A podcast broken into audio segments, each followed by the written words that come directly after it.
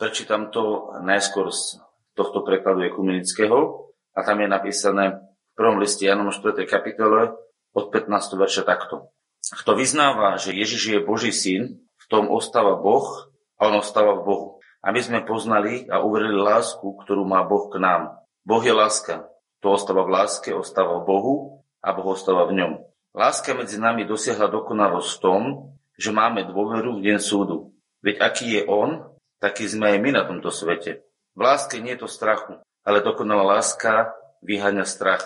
Lebo kto má strach, bojí sa trestu. A kto sa bojí, nie je dokonalý v láske. My milujeme, je, my milujeme, lebo on nás miloval prvý. Rohaček to hovorí takto. Ktokoľvek vyzná, že Ježiš je Boží syn, Boh zostáva v ňom a on v Bohu. Aby sme poznali a uverili lásku, ktorú má Boh v nás. Boh je láska. A ten, kto zostáva v láske, zostáva v Bohu a Boh v ňom. V tom je dokonaná láska s nami, aby sme mali smelú dôveru v deň súdu.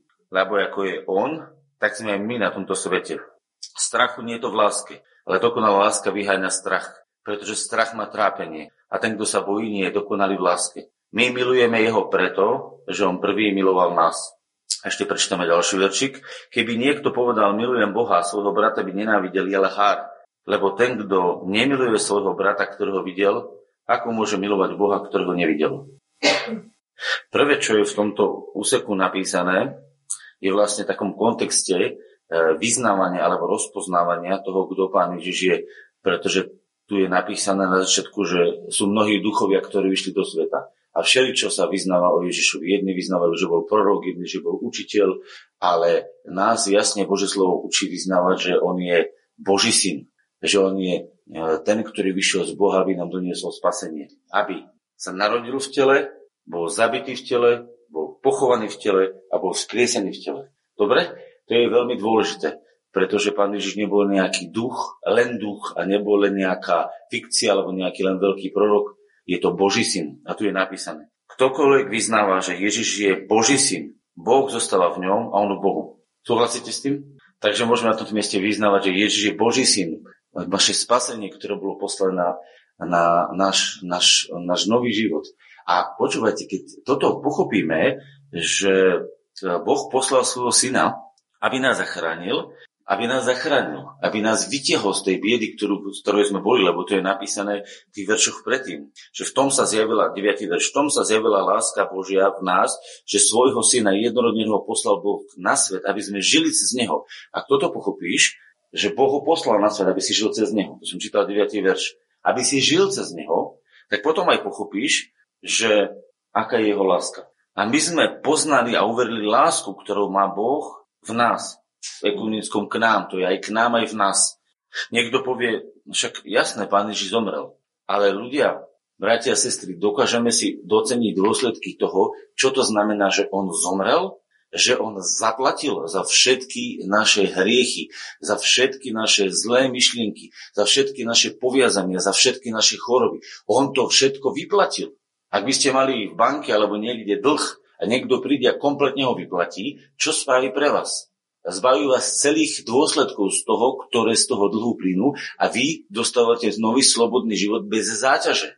A Boh to vie, ale aj diabol to vie. Čo urobí diabol? Bude ti pred oči predadzovať mnohé a mnohé veci, ktoré sa dejú vo svete, bude mnohé veci posielať do tvojho života, aby tvoj život e, namiesto pohľadu viery v túto dokonalú obeď otočil do pohľadu problémov, ktoré on spôsobil. On totiž to nemá inú možnosť. Pretože keby nerobil to, čo robí, keby nerobil takú neplechu, akú robí, a nechal by tu voľne plúdiť Božiu lásku z kríža, tak by všetci uverili Ježiša a on by stratil celé svoje kráľovstvo. On nemôže inak. On musí robiť jednu vec. Strašiť ľudí. Strašiť a naháňať im strach tým, čo robí. Viete, na čom vyhráva moslimské, uh, moslimské alebo keď to mám povedať, islám? Viete, na čom on vyhráva? Na strachu. Lebo všetci, ktorí sú v Európe, sú zbabeli a boja sa postaviť proti ich terorizmu a proti ich postaveniam. A oni idú a hlava nehlava zabíjajú a vraždia. A všetci, čo ich vidia, utekajú. Oni vyhrávajú strachom. Viete, prečo oni všetky tie masakre robia tie teroristické útoky, aby sa všetci ich báli? Ja teraz nechcem rozoberať toto, to nie je téma, ale keď sa pozriete, tak uh, život v Kristovi je život lásky. a život uh, v nejakom náboženstve, napríklad aj v takomto, je život strachu. Viete, prečo sú oni všetci moslimovia? Myslíte, že všetkých to baví byť v tých viere?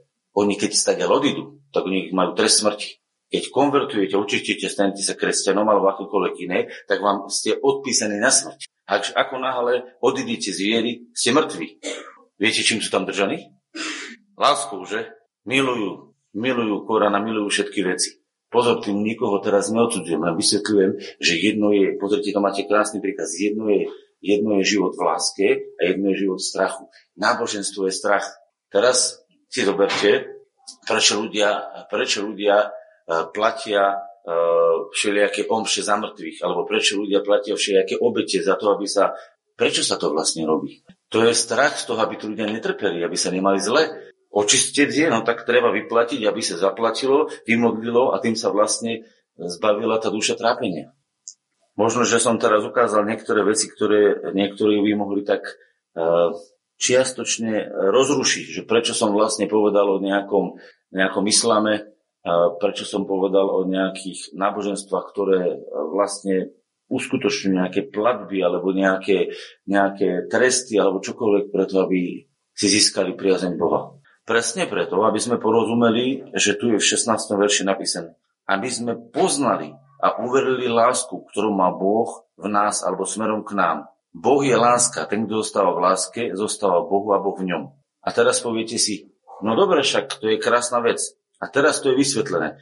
V tomto je dokonaná láska s nami, aby sme mali smelú dôveru v deň súdu. A teraz si zoberte, čo som vlastne povedal, že ako to, ako to súvisí so súdom, aby sme mali smelú dôveru v deň súdu. Znamená, že keď bude Boh hodnotiť náš život a bude hodnotiť všetko, čo sme urobili, tak to nebude hodnotiť podľa toho, čo sme my spravili alebo nespravili, ale podľa toho, čo spravil Ježiš. A toto je veľmi, veľmi dôležité, pretože ak urobíme a postavíme naše hodnotenie na tom, čo spravil Ježiš, tak môžeme povedať, že Ježiš žil dokonalý život plný lásky. A teraz v tejto chvíli tento jeho život je to, čo dáva hodnotu a váhu tým, ktorí to príjmajú. A Ježiš zobral všetko to, čo sme spravili my a urobili sme zle na seba a do seba. To znamená, on svoju dokonalosť a svoje, las, svoje zabezpečenie a všetko, čo má, odozdáva tým, ktorí sú jeho. Minulo sme o tom rozprávali, to nedistve. A my všetko to, čo sme vytvorili a čo diabol v našom živote vytvoril, odozdávame jemu. A toto je veľmi vážna vec keď sa niekto stotočňuje s Kristom, nastáva výmena, nastáva zmena.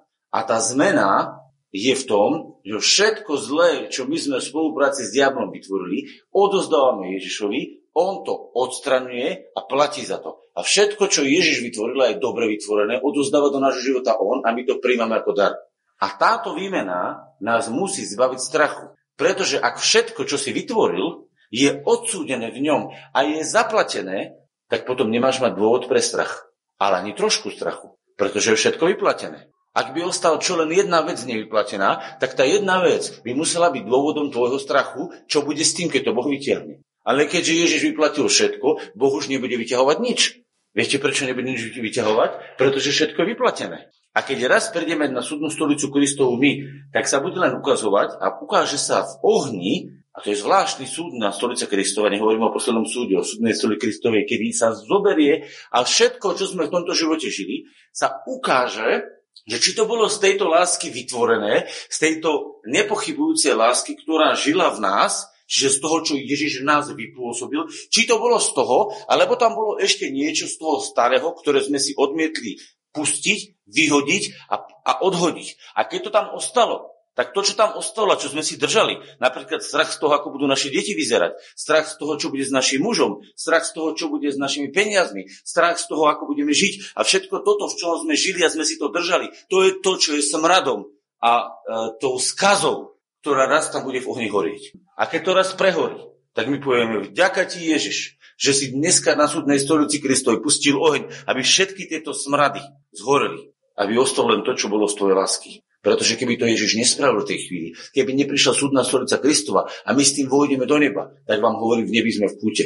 Som v Novom Jeruzaleme, ktorý je plný zlata a ktorý je zlata, ktoré je leštené ako zrkadlo a ktorý stojí na perle. By si sedel si v kúte, zasypaný možno perlami a tam by si sa krčil, aby ťa nikto nezbadal. Pretože by si mal v povedomí niekde vzadu nejaký hriech alebo nejakú nedostatok, čo si spravil. A nosil by si ho na celú väčšinu ako škvrnu. Preto súdna stolica Kristova je pre kresťanov, ktorí prídu do neba spasením. To je darom od Boha. To nie je hrozba. Viete čo? Ja sa teším na súdnu stolicu Kristovu. A teraz poviete prečo? Pretože tam vyhorí ešte všetko, čo som v tomto živote nezbadal a čo mi ešte zavadzalo, aby som mal plnosť Kristov. To bude posledná bodka, kedy Boh dokončí moje spasenie. Ale ak ja môžem teraz vo všetkom pustiť jeho lásku do svojho života, aby zabezpečila môj život a tým pádom vytlačiť zo svojho života všetko, čo mi bráni k zabezpečeniu môjho života šťastného a požehnaného, ak ja to môžem urobiť, ja už to urobím teraz. Na čo vám čakať na súdnu stolicu Kristovu, ľudia? Chcete čakať až tam a túto žiť v tom, čo vám nachystal diabol? To je úplný nezmysel. My musíme to, čo diabol do nášho života doniesol, ten, ten strach, tú obavu, e, tú nervozitu z toho a ten hnev, všetko chytiť a vyhodiť von a povedať, preč ste Bohu soba, nechcem s tým mať nič spoločné. A otváram sa pre zabezpečujúcu Ježišovú lásku. A v tej chvíli už tu na zemi sa dostávam do stavu čistého svedomia, kedy nie som si ničoho povedomý. Samozrejme, tým nie som ospravedlnený, ale nie som si ničoho povedomý. A tým pádom mám voľné srdce, aby som mohol prežívať s Bohom vzťah. Viete, kedy s Bohom nemôžem prežívať vzťah? Keď sme urobili nejakú špinavosť, keď sme klamali, opili sa, kradli, pozreli na ženu, hnevali sa, závideli, nervózni sme boli, odsudzovali sme niekoho. Keď všetky tie veci, ktoré sú zlé, ja neviem, som si len vymýšľal, aké prichádzajú. A teraz všetky tie zlé veci, my si kde si vnútri držíme pozadí a my chceme prísť Bohu a modliť sa k Bohu a prežívať plnosť Ducha Svetého. Práve tieto veci poškvrňujú naše svedomie. A nie sme schopní sa otvoriť, aby mohla prísť plnosť Ducha Svetého. Tieto veci nám bránia k tomu, aby sme sa mohli poddať a plne vydať Bohu. Pretože my tú vec nechceme otvoriť. Niekto nám ubližil a my sme na zahorknutí. A my to nechceme otvoriť, držíme si to ako zahorknuté. Duch Svetý nemôže prúdiť v našom srdci, lebo tá vec je tým zavretím, tým uzamknutím tej časti našho srdca, kde si to držíme. A keď si to držíme, tak tam nemôže prísť dokonalá láska. Pretože tam je hnev, tam je neodpustenie a s tým hnevom je spojený aj strach z toho, čo všetko z toho ešte bude. Áno, ale ešte chcem dokončiť. Aby sme mali smelú dôveru v deň súdu.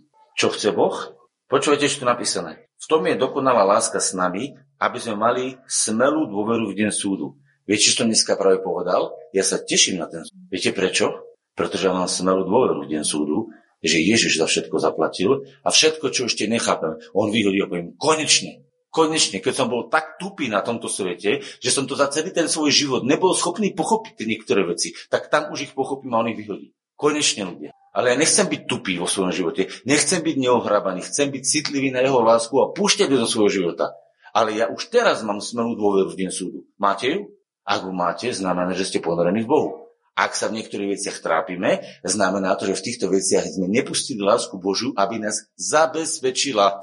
A teraz prichádzame k tomu veršu. Strachu nie je to v láske, ale dokonalá láska vyháňa strach, pretože strach má trápenie. A ten, kto sa bojí, nie je dokonalý v láske. To znamená, ten, kto sa bojí, nepustil lásku, aby zabezpečila všetky jeho potreby. A pretože ich nemá zabezpečené a vidí tam nejaký nedostatok, akýkoľvek, tak preto sa o tejto veci, v tejto veci sa bojí, v tejto veci sa trápi. Môže to byť vec choroby, môže to byť vec financí, môže to byť vec vzťahov, môže to byť vec budúcnosti, môže to byť vec e, veci, ktoré nerozumieme. Ja neviem, aká to môže byť vec, ale jedno je isté, že ak ktorejkoľvek z týchto vecí nie je Boh a nie je tam plnosť lásky, lebo Boh je láska, tak to tu je napísané, tak tam jednoducho vládne niečo iné ako láska. A ak tam vládne niečo iné ako láska, vládne tam aj tá vec, ktorá je s tým prepojená. Ak je to napríklad krivda, tak je to duch krivdy. Ak je to nejaká žiadosť, tak je to za tým duch žiadosti. Ak je tam niečo iné, čokoľvek tam je, tak to tam nenasadil Boh. Lebo keby tam sadil Boh, tak je tam nasadená láska. A keď tam láska nie je nasadená, tak je tam nasadené niečo iné. A ja sa pýtam do, tej záhrady, lebo naše srdce je ako pôvoda, ako záhrada. Kto to nasadil? Kto? Niekedy diabol s okolnostiami, niekedy my sami, niekedy samozrejme spolupráci s diablom, niekedy len cez to, že sme o diablovi nevedeli, ale mali sme nejakú hriešnú žiadosť. A to, čo tam nasadené je, a je tam nie je z Boha, keby ste to zobrali z pohľadu Božej záhrady, lebo písmo hovorí, že sme Božou rolou, Božou záhradou a že Boh je záhradník. Tak vám niečo poviem. Do tej záhrady sa to pred Bohom nazýva burina. To je plevel. To je plevel v záhrade. A viete, na čo plevel v záhrade je? Viete, kedy vznikol plevel a kedy, vznikala, kedy vznikli buriny v záhrade? Kto mi povie? Povedzte, kedy vznikli.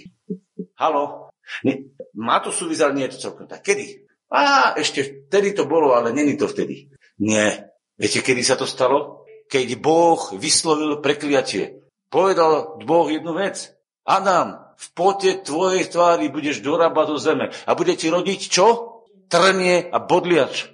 To znamená, keď Satan vstúpil hriechom do života človeka, tak výsledkom tohto hriechu, ktorý Adam spravil, nastalo prekliatie, ktoré bolo prirodzeným dôsledkom a výsledkom bola práca v pote svojej tvári. A z prachu si bol vzatý a do prachu sa navrátiš. Na počiatku Boh nepovedal, že sa do prachu navrátiš, lebo chcel, aby Adam žil väčšine v jeho prítomnosti. Ale tým, že zhrešil, z prachu si, do prachu sa navrátiš. A pokiaľ tu budeš žiť, budeš pracovať. A budeš v krvi, alebo v tej pote, pote svojej tváre dorábať si svoj chlieb. To bolo požehnanie. Viete, aké dostala v tej chvíli prekliatie žena? Ktorá rodila už? Ktorá žena rodila? Zvihnite ruku. Dobre to bolo, že pohodovka, nie? Porod je pohoda, že? Absolútne, bez bolesti, úsmevne, každá žena sa na teší, že? Čo krútite hlavami? No, bolesti budeš rodiť svoje deti. A teraz chce mať žena deti? Áno, chce, ale bolesti žena rodí deti preto, že zobrala zo stromu, ktorý nemala. A každý dostal svoje. Žena dostala svoje, muž dostal svoje a obidvaja sa v tom trápia. Žena sa najviac trápia o výchov detí, o domácnosť, o pôrod a všetko a muž sa stará o to, aby zabezpečil financie a stará sa o, o bývanie a o všetky veci, lebo v pote svojej tvári v bolestiach budeš rodiť. A to všetko je dôsledok čoho? Toho, že ľudia pustili satana do svojho života, do svojho srdca, aby tam vládol. A ja sa teda pýtam, ak veci, ktoré takto prišli do ľudského života, sú nasadené diablom, tak čo prišiel Ježiš? zrušiť posledného Adama, aby uviedol nového Adama. A aby sme dostali v našom živote nový život. Nie ten prirodzený, ktorý bol plný prekliatia. Pretože musíme povedať, starý život je plný prekliatia, pretože je plný hriechu. A hriech zabezpečuje prekliatie. Ľudia, Boh nikoho nemusí preklínať. My keď si pustíme hriech do života, už sme si pustili prekliatie, pretože s hriechom je prekliatie. Boh preklial hriech. Osteň, ten bodák smrti, je hriech. Ak robíš hriech, tak hriech ťa prepichuje a zabíja. Zabíja ťa hriech. A moc hriechu je zákon. Pretože Boh povedal odplatou za hriech. A keď ty to... Pretože Adam aj s celými generáciami žil bez Boha. Tí, čo sa k Bohu privinuli, zažili niečo zvláštne. Stal sa prekliatím. To nie je len to, že on, on bol prekliatý na tom kríži. On sa stal prekliatím. Ľudia rozumejú. On absolútne strany. Doniesol to had do ľudského života a človek sa tomu vydal. A človek videl, že je to zlé. A Boh videl ešte viac, že je to zlé. Aj ľudia vidia, že je to zlé. Ale Boh videl úplne, že je to zlé. A Boh musel prekliať hriech, pretože nenávidí hriech. A prichádza Pán Ježiš, ktorý všetko to berie. A my keď si s tým stotožníme, tak v tej chvíli, ak sa s tým stotožníme, tak do nášho života môže prísť, aby na pohanov prešlo v Kristu Ježišovi požehnanie Abrahamovo, aby sme dostali zaslúbenie Ducha Svetej viery. A tuto je dôležitá vec. Tu je dôležitá vec. A pre nás veľmi hlboká. Na pohanov má prejsť požehnanie. Ale viete ako? Cez Ducha Svetého. A viete, ako to znamená, že cez Ducha Svetého? Že my musíme vo viere prijať Ducha Svetého, otvoriť mu svoje srdce lebo uveríme v to, že Ježiš bol zlorečený a ja sa otvorím a príjmam to, že Ježiš bol zlorečený a poviem, ďakujem ti, Pane, že si to zlorečenstvo zobral, ďakujem ti, že je to všetko vyplatené, ďakujem ti, že už nie som prekliatý, ale som požehnaný a v tej chvíli, ak toto vierou vyhlásiš a k tomu sa vierou stotožníš, v tej chvíli Duch Svety dostáva priestor v tvojom živote na základe tvojho rozhodnutia, aby ťa naplnil a preplnil tvoj život požehnaním. Ale toto kresťania nerobia. Oni veria, že Ježiš je Kristus, ale neveria, že všetky prekliatia majú zo života zobraté. Až keď tomu uvoríš, v tej chvíli vierou otvoríš bránu, aby Duch Svetý sa stal požehnaním. Viete, ako to v praxi znamená? Čo to v praxi znamená? V praxi znamená, že nemám v práci múdrosť niečo robiť. A ja poviem, hm, to nedám, to neviem, nejde mi tá práca, nedarí sa mi. Nie som v nej požehnaný. Tak to dojdeme k záveru. A viete, čo Boh povedal? Pokor sa, príjmi, že Ježiš bol prekliatý, že všetky zlé veci, čo sa dejú v tvojom živote, už dávno odniesol a otvor sa a povedz, podľa Jakuba 1.5 si žiada múdrosť Božu, ktorá prevyšuje každý rozum, nech ma naplní a nech to v tejto múdrosti spraví. A vieš, čo sa v tej chvíli stane? Ak to naozaj urobíš z viery, z viery to slovo, tak to, čo ťa v živote trápi, čo nevieš vyriešiť, Boh zoberie a to, čo je z neba, donesie do tvojho života. A zrazu sa ti stane tvoja práca alebo tvoje dielo, ktoré konáš, požehnaním, pretože ty budeš mať nadprirodzenú božskú múdrosť. Ako to máš vyriešiť? Čo máš spraviť? A Boh bude s tebou a pomôže ti to všetko vyriešiť. Samozrejme, keď sa to začne realizovať, bude sa proti tomu nepriateľ stávať, lebo sa mu to nebude ľúbiť, lebo on sa musí vysťahovať z tvojho života, z tvojho domu, z tvojej rodiny, z tvojho okolia. On sa musí vysťahovať. Takisto ako démoni nechcú odísť ľudského srdca, ale častokrát, keď sú vyháňaní škrečia a zúria a nechcú ísť, je to preto, že keď ich vyháňa ten, čo bol povolaný vyhnať, tak oni sa stávajú bezdomovcami, lebo oni v tom tele bývajú. Oni tam majú svoj dom. A keď ich z toho domu vyhadzujete, tak oni nechcú ísť, pretože oni sú bezdomovci v tej chvíli. Rozumiete? Presne tak, ako sa tam nechce so svojimi chorobami, so svojimi finančnými problémami, so všetkými, čo do nášho života doniesol, nechce odísť z nášho života, lebo keď by odíde, tak jeho kráľovstvo sa v tej chvíli v našom živote stratilo. A on sa bude zubami nechtami brániť ale on vie, že musí odísť. Ale neodchádza, pretože my nestojíme na strane Ježiša a nebojujeme proti tomu. A keď ho my nevyhodíme, on sa odchádzať nebude. Pretože ty, keď trpíš hriech, ty, keď trpíš neveru, ty, keď trpíš obavu, ty, keď to pripúšťa do svojho života, tak ty si to držíš. A keď si to držíš, Ježiš ti to brať nebude. Ježiš zaplatil. Jeho do, dokonal obed je dokonaná. Ale pokiaľ ty sa k tomu nepridáš a nedáš sa na Ježišovu stranu a spolu s Ježišom to nevyhodíš, tak to v tvojom živote ostane po celý život aj napriek tomu, že si kresťan. Pretože ty to musíš vyhodiť. On to za teba vyhadzovať nebude. On už sa postavil a zaplatil to. A ty keď pôjdeš von s tým, tak v tej chvíli si stotožnený s Ježišom a v tej chvíli Duch Boží to vyhodí z tvojho života. Pretože tá neviditeľná ruka, ktorá to robí, je Duch Svetý. Viete o tom, že keď vyhanal Pán Ježiš démony, tak je napísané, že prstom Božím vyhanal démonov a na jednom mieste je napísané Duchom Božím vyhanal démonov. To Duch Boží robil. A tak ako to robil v živote Ježiša, nie v jeho osobe, ale v prípade tých ľudí, tak to dodnes robí Duch Svetý v našom živote. A preto učeníci nevedeli kázať smelosti, pokiaľ neboli naplnení Duchom Svetým, pokiaľ nemal Duch Svetý priestor v živote. A preto, ak ty sa bojíš hovoriť Ježišovi a máš strach, tak je to len preto, že si nedozrel k tomu, že kto si a ako to v Bohu je a preto, že ty si myslíš, že ja to nebudem vidieť povedať a oni ma odmietnú. Ľudia, kto je naplnený Duchom Svetým, jemu je to úplne jedno. Jeho to netrápi. Viete prečo? Pretože on je preplnený láskou. A v tej chvíli láska ovplyvní jeho srdce. A keď ľuďom hovorí a hovorím o Ježišovi a jeho obeti, tak to nehovorí preto, že to má, alebo preto, aby ich pokrhal, alebo aby ich napomenul, alebo aby ich zmenil, ale preto, že ich miluje a chce ich zachranu. A pretože v jeho srdci hovorí nevypovedateľná láska k tomu, aby tí ľudia mali sa dobre, nie zle, tak tí ľudia časom rozpoznávajú, nie všetci, ale časom, niektorí hneď, a niektorí časom, a niektorí úplne neskoro. Rozpoznávajú, že vy ich milujete a nehľadáte ich odsúdenie, ale hľadáte ich ospravedlnenie. A keď ľudia počujú v vašom živote kázanie z ducha, z ducha svetovo, tak hľadajú a vidia vo vašich očiach ospravedlnenie Kdežto, keď prídete do ruky s Bibliou, so starým zákonom, s desiatimi prikázami a začnete ich strašiť, tak vy nehľadáte ich ospravedlnenie, ale vy hľadáte ich odsúdenie. Ak kážete odsúdenie, ste odsúdení spolu s nimi.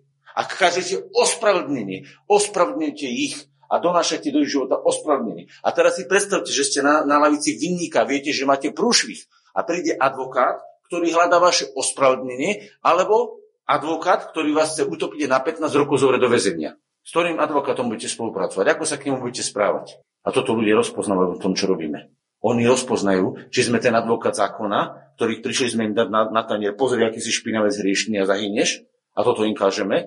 A koniec sveta im kážeme, ako mi jeden minulý písal, že koniec sveta káže ľuďom, hovorím, blázniš. Alebo im kážete spasenie, ktoré je Ježišovi. Vynecháva spasenie, ktoré je Ježišovi hriech? V žiadnom prípade ale neodsudzuje človeka za ten hriech, ale povie, za tento hriech bolo zaplatené. Chceš sa ho zbaviť? A keď máš hriech, ktorý ťa vnútorne kvári a ťa trápi a ťa zužiera, či je to strach, lebo strach je hriech, alebo keby nebol hriech, Boh ho nevyháňa, hej? Alebo je to nejaká choroba, alebo je to nejaká zlá vec a ty chceš s ňou preč. A niekto za tebou príde a povie, ja poznám cestu, ako s tou vecou preč. Dáš mu facku? Alebo dve facky za to, že ti chce vyriešiť tvoj problém? Budeš ho byť za to, že ti chce vyriešiť problém? Viete, kedy ho budeš byť a prenasledovať? Keď sa budeš báť toho človeka, že ti chce zobrať niečo dobré. Viete, prečo bol agresívny Demeter a celá jeho partia v Efeze? Poznáte ten príbeh. Prišiel tam Pavol a kázal Krista. A oni sa zbúrili v celom meste a rozbili ich všetko, rozhárali, až tak, že ich bili. A viete, prečo to spravili? Pretože sa báli, že prídu o svoje kšefty, o svoje peniaze z tých modiel. A povedali si takto. Keď bude tento Pavol pokračovať, prídeme o svoje zisky, prídeme o svoje remeslo, vidíme na nivoč, budeme hladní, zomreme to od hladu. To, že zomrú väčšine a že zahynú ich vôbec netrapilo, lebo to nevideli. Ale to, že prídu o svoje zisky, vyvolalo z nich nervy a roztrúdili, roztrúdili ľudí, ktorí ani nevedeli, čo sa vlastne deje. Len boli nervózni všetci zrazu, lebo to nervozita, ktorá z tohto ducha strachu vyplynula, z toho vrela, zrazu zaplavila celé mesto a všetci boli nervózni a všetci chceli Pavla zabiť aj všetkých a ani nevedeli, prečo sa zišli. A preto sa postavili jeden a povedal a dal zabezpeku a hovorí ľudia, že my budeme obžalovaní zo zbúry. Však my nevieme, prečo sme sa zišli. A ak má Demeter alebo niekto s ním spor, nech si to vyriešia pred normálnym súdom a nech si to dohodnú. Chápete, oni ani nevedeli, prečo sa zišli. Prečo myslíte, že dneska ľudia sú takí? Keď prídete niekto, a teraz pochopte bez uražky, prídete za niekým, začnete citovať Bibliu a ten človek je štandardný katolík, dostane strach. Pretože on je zvyknutý veriť tým spôsobom, ako verí. A vy mu donášate niečo nové a niečo hĺbšie, niečo, čo ho dokrýva ďalej ako nezvyknúť. A prirodzene, keďže je to pre neho neznáme, on dostáva strach. Nebude to nejaká sekta, nebudú to nejakí fanatici, nejakí blázni a sa bojí. A čo ovplyvňuje jeho mysel? Strach. Viete čo, keď bol plný tam človek lásky a mal plné, plnosť ducha svetov vo svojom srdci, tak keby ste mu začali rozprávať Ježišovi, že ho milujete, povie, wow, ty miluješ Ježiša, no to je super, a ja ho milujem, to sa tešíme. Ale takú reakciu nevidíte. Iba u niektorých katolíkov, ktorých musím pochváliť, ja som znovu z rodiny, zoberte si Peťku, čo na hosti alebo ďalší. Keď poviete, milujem Ježiša, mám ho rád, on povie, wow, super, a hneď ste kamoši. Hneď ste priatelia. Ale keď prídete k štandardnému, ktorý je len taký formálny katolík, alebo nejakému komukoľvek, a vy mu začnete zvestovať živého Ježiša, on dostáva strach, pretože niečo v jeho živote sa odokrýva, čo on má nevysporiadané. Ale ak mu ukážete Ježiša, tak pochopí ten človek, že mu ukážete riešenie jeho problémov. Ak prídete a ešte mu naložíte v tom, čo má on naložené, tak ja sa vás opýtam, kde je vo vašom živote láska, keď už na sebe má 500 hriechov, ktoré ho takto kvária a on ich nosí ako povedomie a vy velice milujúci človek prídete a on už len takto zlomený vysí a vy hovorí, a dolomím rastlinku. Teraz som jej dal. Teraz som mu dokázal, že hriešník. Viete, čo ste urobili? Nalomenú trstinu ste dolomili. A knejúci knot ste uhasili. A ja sa pýtam, či to robil Ježiš. Či lámal tlejúce, e, nalomené trstiny a či dusil tlejúce knoty. A predstavte si mnoho životov v tomto, týchto medzi nami. Sú ako tlejúce knoty, ako nalomené trstiny. A my zoberieme knihu zákona a lámeme. A hasíme to, čo je ledva dými. Je to láska? A presne pre tých ľudí, ktorí to robia. Presne preto ľudia nechcú Božie kráľovstvo. Pretože Ježišova, keď to chcem povedať, neviem, čo to má tak povedať, tak budú voľby. Volebná kampaň. Ak to môžem tak vôbec vysloviť. Bolo viete čo? Že uzdravoval chorých, kresil mŕtvych, krmil hladných, pomáhal tým, ktorí to potrebovali. To bola jeho kampaň. To bola invázia lásky, ktorá bola v Bohu. A bral všetky prekliatia, ktoré ľudia v živote mali a brali ich a odstráňovali z životov ľudí. A preto ľudia, ktorí to videli a zažili, si ho zamilovali. Viete, prečo slepý išiel za Ježišom? No pretože mu vrátil zrak. Viete, prečo celý zástup, ktorý išiel s najamskou dovou, ktorí išli na cintorín, ho zrazu sa otočil a sledoval Ježiša? Pretože toho syna, ktorý tam ležel jediného, skriesil. A všetci videli zázrak, ktorým skriesil toho syna. A tak sa celý ten smutočný zástup otočil a stal sa zrazu radostným zástupom a nasledoval Ježiša a velebil Boha. Prečo? Pretože Ježiš otáčal to, čo Satan zasadil do ľudského života a odstraňoval to. A myslíte si, že sa pán Ježiš zmenil? On sa nezmenil. Len naša viera sa zmenila. Len naša viera sa zmenila. Pretože neveríme tomuto, že vraj, aby na pohánov prešlo, nie už prešlo dávno, aby prešlo Kristu Ježišovi požehnanie, aby sme, už sme to dostali? Čítam, aby sme dostali. Nie, už sme dostali. Aby sme dostali zastúpenie ducha skrz vieru. To znamená, To je spôsob, aby do nášho života prišiel duch, aby náš život duch naplnil. A keď prišiel, prišlo s ním požehnanie. Lebo kde prišiel duch svetý, s ním prišlo aj požehnanie, ktorom vie. Veríte, že Boh je požehnaný? Veríte, že prekypuje požehnaním? Veríte, že prekypuje múdrosťou, láskou, silou, zdravím? Čím všetkým prekypuje Boh? Všetkým dobrým. A ak pustíš Boha do svojho života, ak Duch Svetý naplní tvoje telo, tak všetko to dobré, ktoré v ňom sa prirodzene uvoľňuje. A ak sa neuvoľňuje, musí byť niekde naša blokácia, pretože on to sám v sebe má. Rozumiete? Ako keby som vám dal kartu, prepašte, tak prirovnám nejakú kartičku, bankomatu, kde je miliarda eur. A ja vám ju dám. A vy hovoríte, nejde mi s ňou platiť. No, buď to neviete, alebo nepoznáte PIN. Ale ona je nabitá. Veríte, že Boh je nabitý všetkým druhom požehnania a Boh vo svojom duchu vstúpil do vás, aby bohatstvo slávy Kristovi sa zjavilo na nás.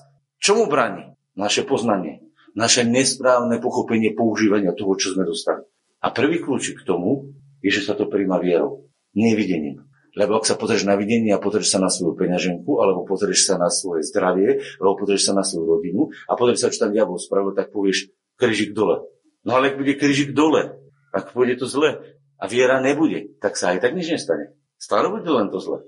Lebo diabolovo kráľovstvo sa vyháňa vierou. Viete o tom, že čo povedal pán Ježiš? Kto má väčší život? Povedzte, kto dostáva väčší život ako dar?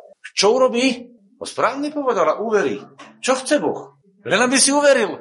Je to veľa? Je to ľudia moc veľa, pretože my, keď sa dívame na všetko to, čo je okolo nás, my máme milión dôvodov neveriť. A to je satanová práca. Ale ak ty v tom všetkom sa nepozeráš na to, čo je v tomto svete, ale pozrieš sa dobre na kríž a uveríš tomu, čo Ježiš Kristus na kríži spravil, že zomrel za tvoje hriechy, za tvoje choroby, za všetko zlo, zomrel, potom ho pochovali a vstal z mŕtvych v tej chvíli svojou vierou, ktorá je zároveň darom Božím. Získavaš väčší život. A čo je väčší život? Získavaš práve poznanie Boha. Získavaš záchranu. A Boh ti pripravil záchranu. Chce Boh, aby si mal väčší život? Chce Boh dať väčší život? Tak prečo ho na svete ľudia toľky nemajú? Pretože neveria. Neveria. Pretože na začiatku čítali veršík, že vraj čo sme to čítali za veršík? Povedzte mi, vráťme sa tam. Jaký sme to čítali verš? Povedzte. Jak to začínalo? Dneska sme jedným veršom začínali. Pamätáte si? Jakým veršom sme to začínali? Ktokoľvek vyzná, ktokoľvek dá vyznanie viery, že Ježiš je syn Boží, Boh zostáva v ňom a on v Bohu. A viete, ako začína 5. kapitola? Každý, kto verí, že Ježiš je Kristus, narodil sa z Boha. A každý, kto miluje toho, ktorý zrodil, miluje aj toho, ktorý sa z neho narodil. Čo Boh chce? Chce tvoje požehnanie? Áno. Chcel Boh, aby si bol prekliatý? Tam bola otázka položená. Prečo to Boh dovolil? No pretože, alebo prečo to Boh tak nechal? No pretože ľudia museli dostať odplatu za svoj hriech. Pretože keď si vybrali diabla, vybrali si strom poznania dobrého a zlého. Tak to zlé si zobrali sami dobrovoľne. A teraz sa čudujú, že poznáme nejaké veci dobré, ale poznáme ďaleko viacej zlého. No áno, vybrali si strom poznania, Akého? Dobrého a zlého. A ak si to vybrali naši rodičia a my spolu s deťmi nasledujeme toto vybranie, tak čo máme v živote? No zlé. A zo zlý máme prekliatie. Lebo Boh hriech preklial. Ak sa chceš baviť prekliatia, musíš prísť k novému životu. A nový život je zobrať strom života. To je Ježiš. Ježiš je stromom života. Ak si vyberáš Ježiša, vyberáš si strom života. A keď Ježiš zapúšťa korene v tvojom živote ako strom, tak čím viac Ježiš zapustí korene v tvojom živote, čím viac sa rozvinie, tým menej satana je v tvojom živote, tým menej zla je v tvojom živote a tým viacej lásky v živote. A tak Boh náplňa tvoj život láskou a do takej miery, ako sa otvoríš, do takej miery, ako sa necháš preniknúť, do takej miery si sa stala požehnaním Abrahamovým. Dalo to logiku? Je to jednoduché? Tak toto je Boží plán ľudia. A preto hovorím, sláva Bohu. Sláva Bohu, že je tak dobrý. Že je tak dobrý, že takýto plán nachystal pre náš život. Pretože mohol nachystať úplne iný. Úplne iný. Viete si predstaviť, že by prišiel plán, ktorý si ľudia niektorí myslia, že teraz si to ideme odčiniť. Ľudia, jak odčiníte svoje hriechy? Jak ich vymažete? Jak matka, ktorá zabije potratom jedno dieťa a zabila ho, s tým, že naplodí 50 ďalších, odčiní to jedno zabité. Jak to spraví? Myslíte si, že keď z jedno dieťa zabijete a 50 nových naplodíte, že to jednom vrátite mu život, že ste to odčinili? To sa nedá. Hriech sa nedá odčiniť. Hriech sa dá len odpustiť. Keby bolo možné v Božích očiach hriech odčiniť, tak by ho odčinil. Alebo ho neodčňoval. On ho odsudil a zabil Ježišovi na kríži. Ak Boh nenašiel iný spôsob, ako sa vysporiadať s hriechom, a to je iba súd a smrť, tak naozaj asi iný neexistuje. Pretože keby bolo možné hriech nejako inak vynulovať, tak by ho vynuloval Boh. Myslíte si, že keď bola jednoduchšia cesta, ako sa zbaviť našich hriechov, že by ju Boh nepoužil? Rozumiete? Keby bola akákoľvek iná jednoduchšia cesta, Boh by ju použil. Na čo by navyše trápil svojho syna? On ho trápil len do tej miery, do akej ho musel trápiť. Rozumiete? Neexistovala iná cesta na hriech. Len smrť a súd. Len súd a smrť. To je jediná Božia cesta, ktorú Boh na hriech má. A preto všetci ľudia, ktorí si nechajú hriech vo svojom živote a nechajú si to, čo Satan nasiel vo svojom živote a nepríjmu obeď Ježiša a nepríjmu ten dar od Boha, im ostane to, čo si vybrali. Hriech. A keď budú mať hriech, tak budú mať súd a na súde budú mať strach a následne smrť. Chápete, prečo je Ježiš jediná cesta do neba? Lebo hriech sa nedá inak odstrániť. Hoci sa to niekomu nepáči. A hoci moderná terminológia neradi používa slovo hriech a ľudia nového, nového myslenia povedia, hriech neexistuje. Zlo neexistuje. Ja vám hovorím, zlo existuje. A Ježiš ho porazil. A to je dobrá správa. Neskutočne dobrá správa. A tí, ktorí to nechcú vidieť, to raz uvidia, keď sa budú musieť s tým zlom vysporiadať sami. Pretože keď neprijali Božie vysporiadanie, ostane im ich vysporiadanie. Keď nevyplatíš to, že nejaký bohatý človek zaplatí za teba dlh, musíš ho vyplatiť sám. Je to je jednoduché. Buď ho platíš sám, alebo príjmeš dar. A niekto druhý to za teba zaplatí. A niekto povie, a prečo príjmaš dar? No pretože iná cesta není. Boh vedel, že nám musí poslať dar Ježiša Krista, aby vyplatil všetko, čo sme mi nadložili. Lebo vedel, že my to nevyplatíme. A ja vám niečo prezradím. Každý, kto sa to pokúša vyplatiť, viete čím? Tým, že dodržuje 10 Božích prikázaní. Je pod zákonom. A viete, kto je pod zákonom? Je pod? Čo sme čítali v liste Galatianom? Zlorečený je každý, ktorý nedržiava všetko, čo je napísané v knihe zákona. A my ukážte teraz človeka, ktorého si zavoláte a ktorý dodržiava všetko, čo je napísané v knihe zákona. Ukážte mi takého. Prosím vás, ja budem veľmi rád a ja sa mu osobne prídem pokloniť. Ak mi nájdete človeka, ktorý všetko, čo je napísané v knihe zákona, dodržiava. Dodržiava všetko, čo je v desiatich Božích prikázaniach. Nájdete mi takého človeka. Dobre rozmýšľate, nájdete mi ho. A viete čo, začnite od seba. A ja vám poviem, ja sa taký nenachádzam. A nepoznám takého človeka. Nikdy v živote som za celý život nestretol takého človeka, ktorý mohol povedať, všetko som spravil na 100% podľa Boha. A ja mu odpoviem prvú otázku. A miluješ Boha z celého svojho srdca? A on hovorí, netreba, netreba. Ja robím všetko, čo mám. A ja hovorím, vieš, práve si zrešil proti najväčšiemu prikázaniu, prvému a zásadnému. A tam zistíte hneď, že ľudia, ktorí sa stávajú na svojej vlastnej spravodlivosti a oni sa snažia urobiť všetko tak, ako by mali, veľmi často zistíte, že už v prvom prikázaní majú najväčší hriech. A preto vám hovorím, zloročený muž, ktorý sa ospravedlňuje zákonom. A požehnaný muž, ktorý sa ospravedlňuje Kristom. Lebo Boh našiel cestu tvojho požehnania. Boh ťa chce požehnať, ale určil na to spôsob, ktorý je cez Ježiša, nie cez zákon. Lebo keď bola bývalá spravodlivosť zo zákona, tak by Kristus zbytočne zomrel. Chápete to? Poďme sa modliť.